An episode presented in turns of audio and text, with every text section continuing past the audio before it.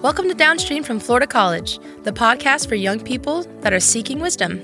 On this podcast, we explore cultural trends, spiritual growth, and common sense in just 15 minutes or less. Thank you for joining us today as we head downstream. Now, for your host, Dr. John Weaver. Welcome to Downstream. This is a new podcast here at Florida College. We're talking about lessons that parents and teenagers can learn upstream from the college, we're downstream, trying to provide guidance and, and wisdom for thinking about how one can live and learn as a Christian in contemporary society. Welcome. I'm joined today by two camp directors, camp directors at the Florida College camps. Today we're thinking about wisdom that camp directors can give to parents and to students. Well, first of all, Phil, Phil Robertson has been at Florida College camp, the summer camp, uh, for 13 years. Is that right? That's right. Uh, yeah, camp's been a part of my life for a long That's time, wonderful. but it's so cool to be back with the kids on. I'm so excited to hear what you have to say about this. Tim, you're not quite the old timer that Phil is, but you've been at the North Carolina summer camp. How long have you been there? A uh, total of seven years, but directed it for four. Well, so yeah. grateful to have Tim Earnhart and Phil Robertson with us today. So, first of all, I'm intrigued by this idea of a camp director. There must have been something good about it to keep you coming back from 13 years. What was it like to be a, a camp director, and and uh, what would you what insight would you give to parents and to teenagers about what camp looks like? You're surrounded by some of the best people in the world. I mean, people who love kids people who want to see kids flourish and grow spiritually and socially and and and it's so invigorating to be surrounded by a staff of people who love the Lord and love serving the Lord. It's the funnest week you can imagine, but at the same time it's a it's a week of great spiritual growth, I would mm-hmm. say. Absolutely. Tim. And each day, at least at, at our camp, and I'm assuming it's the same way at, at the Florida camp, is that there's there's activities literally from sun up until sundown and so there's really, yes, there's downtime, but um, it's everything from sport activities to lake time to, you know, obviously Bible classes and devotions and singings and, um, you know, hikes. And so it, it, it physically wears on you. Um, and, but it's a good kind of feeling, a good kind of tired. Um, and, and many of them, even though they get to their cabins at night and are supposed to have lights out, that's where cabin devotions kick in and conversations around things that that the boys are dealing with or that the girls are dealing with and the counselors get involved and have those discussions late at night um, and it's it's hugely fulfilling to see the kids just feel comfortable yeah. because again there's not that outside influence of things they may experience in public school throughout the year or whatever and they can come to camp be surrounded by people of like faith of like mind and just have fun. It sounds like y'all are passionate about this, and it takes that to be a director. It's a lot of work. I know y'all have been deeply involved in this. And so, one thing we're trying to do with this podcast, you know, is give parents and teenagers some insight into their life and what they're preparing for as they move towards college and beyond. And one reason we're talking about being a director to a summer camp is we figured that y'all have insights from the roles that you've had. And so I hope you'll share with us what you have learned about kids growing up in, a, in the world that we live in and, and what parents might want to know about their teenagers as they bring them to summer camp and, and move towards college. What insights would you offer us? Well, I think camp, uh, for, I'll speak as a parent now as well as a camp director, mm-hmm. but to me, camp was vital to my child's development spiritually and socially uh, because we wanted our kids around people yeah. who shared our same values. You're leaving them in an environment that, mm-hmm. first of all, they are protected, they're, they're mm-hmm. going to be safe. But they're also going to have an opportunity to deal with some of those first fears of life mm-hmm. in a community and in an environment where they will gain some courage, but they're also going to find that they have their own faith and they're going to see themselves flourish there. And that's the confidence you love to see. Can you think kid. of an example of someone that's kind of so, has So I actually had a, a, young man back when I was still a counselor. I was a counselor of the group four boys, which yeah. is your 17 and 18 year olds. And um, we had a, an evening event, um, literally under the stars and the group four boys led the entire devotion while the rest of the camp basically sat under the stars. We sang songs together, we had Bible readings, we had prayers, and I basically required every one of the group four boys to take part somehow in that evening. Well, I knew for a fact that there was this one boy who was absolutely terrified of anything in a public nature. Hmm. And I was able to get him that night to do a Bible reading and lead a prayer. And his parents, of course, learned of this probably on their way home. And I received an email from the parent the following week saying, We had not even been able to get him to lead a prayer at dinner. Well, yeah. And you were able to basically open him up in a way that now he's leading prayers and other things within the church environment. and so it, it, it's, it's getting these young men because he gained. Uh, confidence and and was supported by his fellow um, you know cabin mates who said you know you can do this. And i remember one night he was talking up in the bunk with one of the other guys and he's like i can't do this. I can't do this tomorrow night. And they basically talked him up and said yes you can. Wow.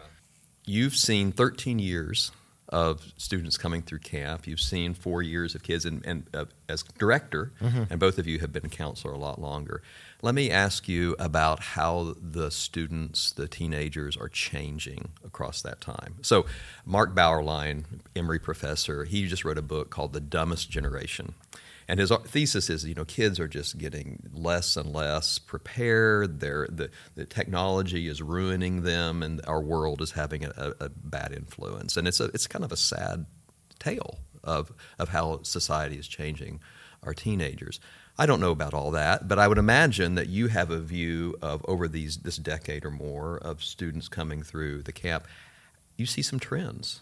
I have a tremendous of, amount of hope for this generation. I wouldn't say that they're the dumbest generation by any means. No.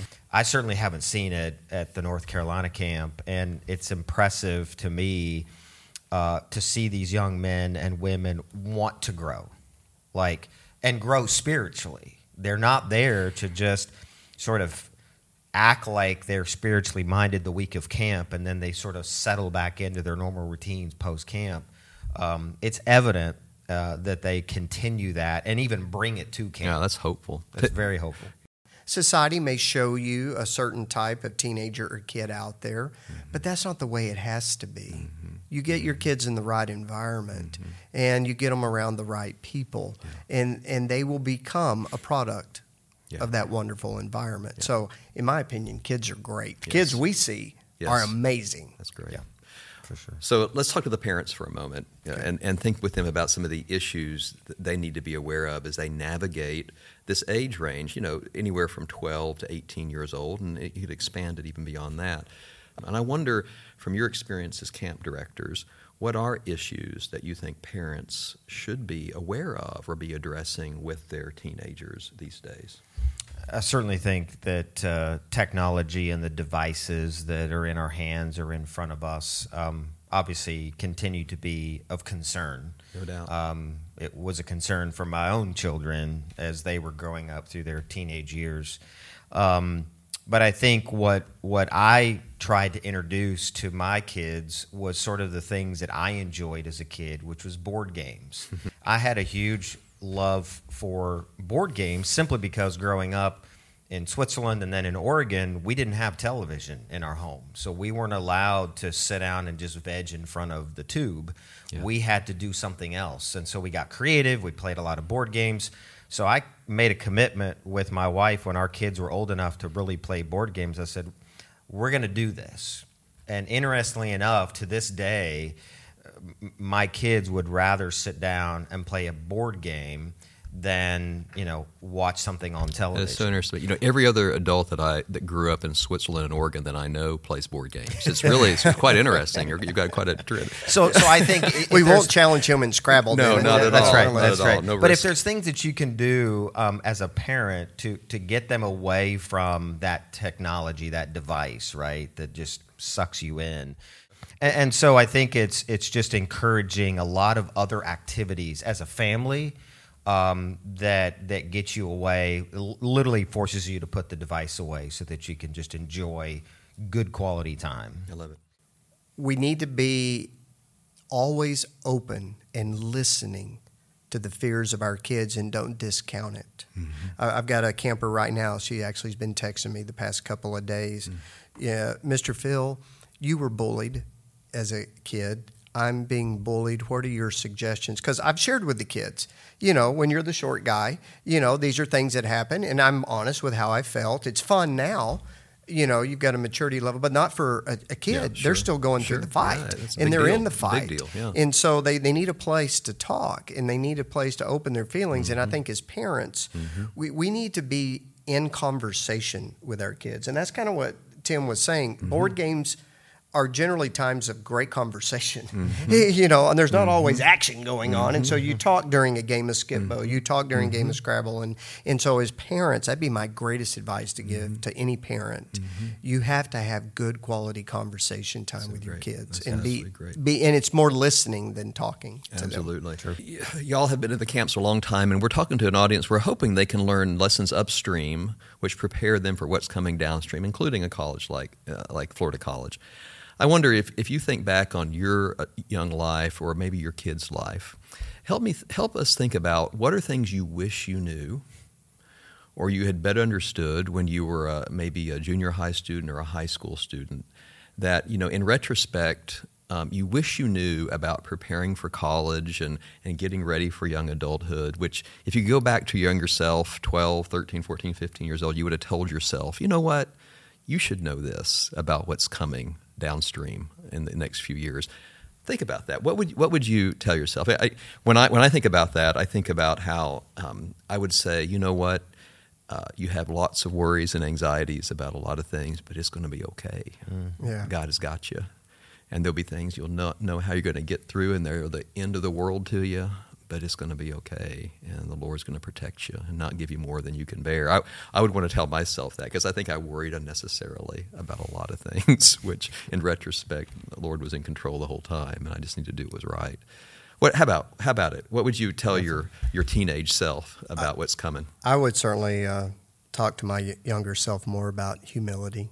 Uh, in fact, I talk to my older self uh, uh, a lot about humility, and in the form of not that you're just meek, but in the idea that don't try to control things and don't worry about things. Worry about trying to impress people, worrying about trying to be liked, worrying about trying to always succeed or reach some level. Th- those those are are issues of pride, and they may not feel like it. You're working real hard, or you have this goal that you want to achieve, but sometimes you're chasing after things that are just vain, and you don't realize it. Mm-hmm. And and and it's a it's a lack of humility, mm-hmm. and just understand the humility of Jesus in service. Yeah. And I think that's what I learned from camp. I learned from Florida College. I've learned from my brethren, and it's a it's a daily uh, a fight, if you will. But yeah, I think that's what I would say. That's that's difficult. It's difficult for a young person oftentimes to think about oneself less. It's difficult for parents too to Right. to give their child space to think about themselves less because sometimes parents can be the ones that push that pridefulness as much as anyone else. And so that's that's good advice.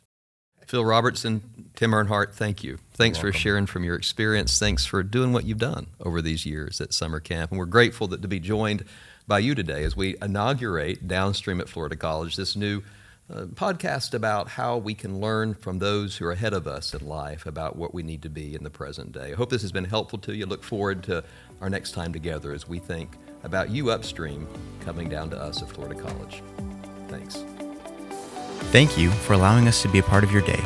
Please subscribe to our channel and share this episode with other families in your life. Have a topic for a future show? Feel free to share it to the email provided in the description. Until next time, connect with us on Facebook, Instagram, Twitter, and YouTube, or by visiting floridacollege.edu.